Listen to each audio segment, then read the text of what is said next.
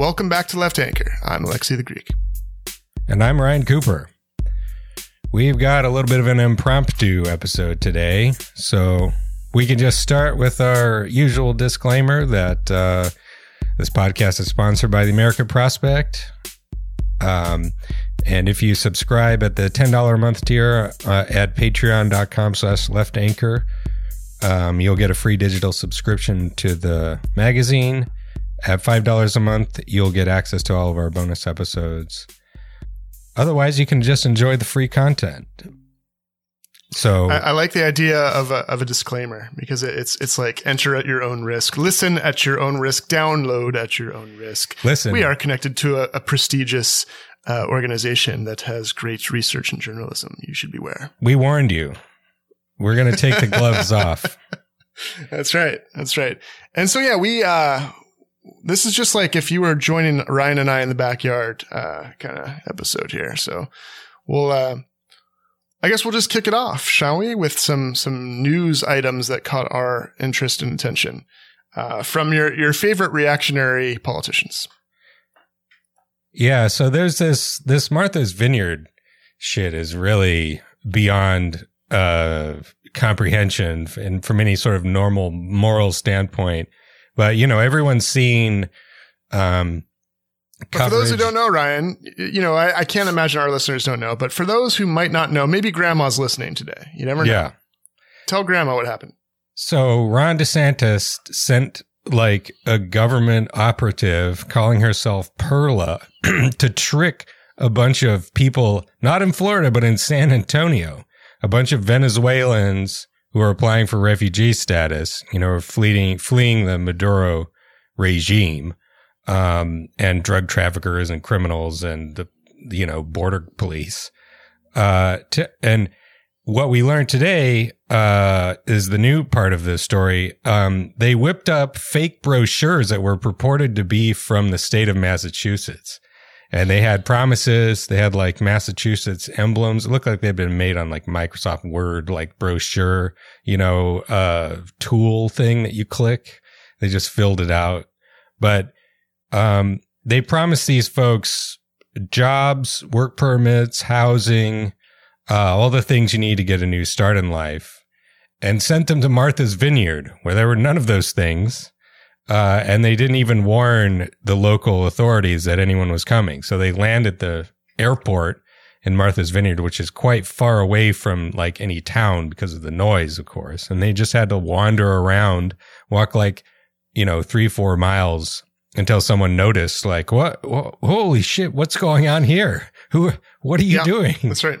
And the conceit, of course, is that, oh, liberals, they don't actually care about people. They just are in their, you know, nice remove ensconced in their little liberal paradise. Well, well, we'll show them that they actually hate people like we do.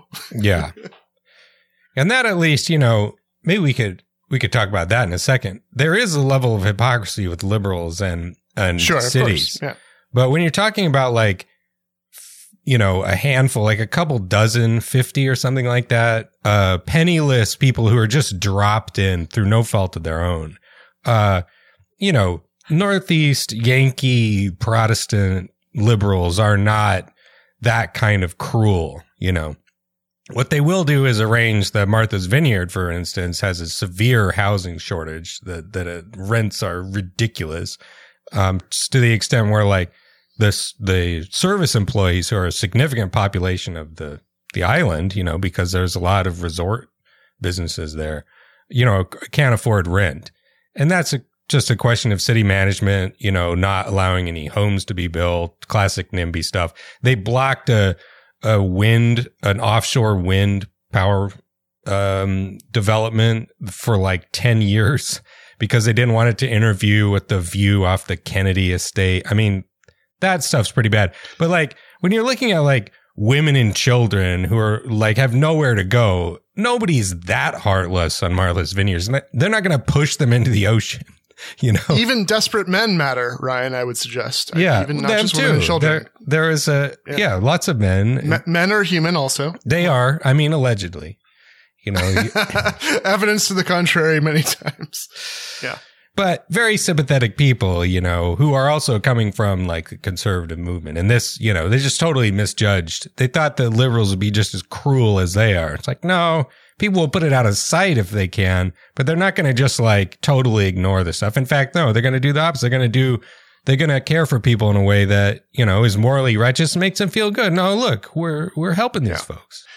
Now we'll have, I mean, very soon a discussion with a journalist about how rich liberals in cities uh, rationalize, justify, or otherwise feed into propaganda um, that you know perpetuates poverty and and de- you know decreases funding and solutions for uh, you know marginalized people, people with mental health issues, people that are uh, unhoused, and so forth.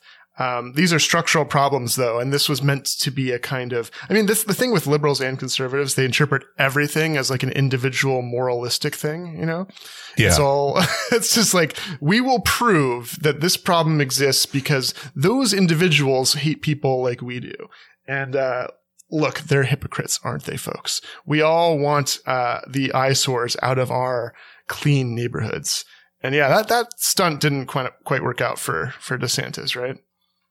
No, it was a pretty major um, media firestorm, I would say. You know, oftentimes uh, mainstream press sources will go along with this kind of crap. Like I remember in 2018, this week, the Sunday news show, they did one of their panel discussions down on the border. Like they, they just had these guys on stools who are like sitting out there in the middle of the desert. It's like, what in the hell are you doing? this is just a, this is like all you do is sit here and talk at each other. Like the, the, like just pure dramatic crap. That's the end of the preview, folks. If you want to hear the whole episode, you can go to patreon.com slash left anchor. Thanks for listening.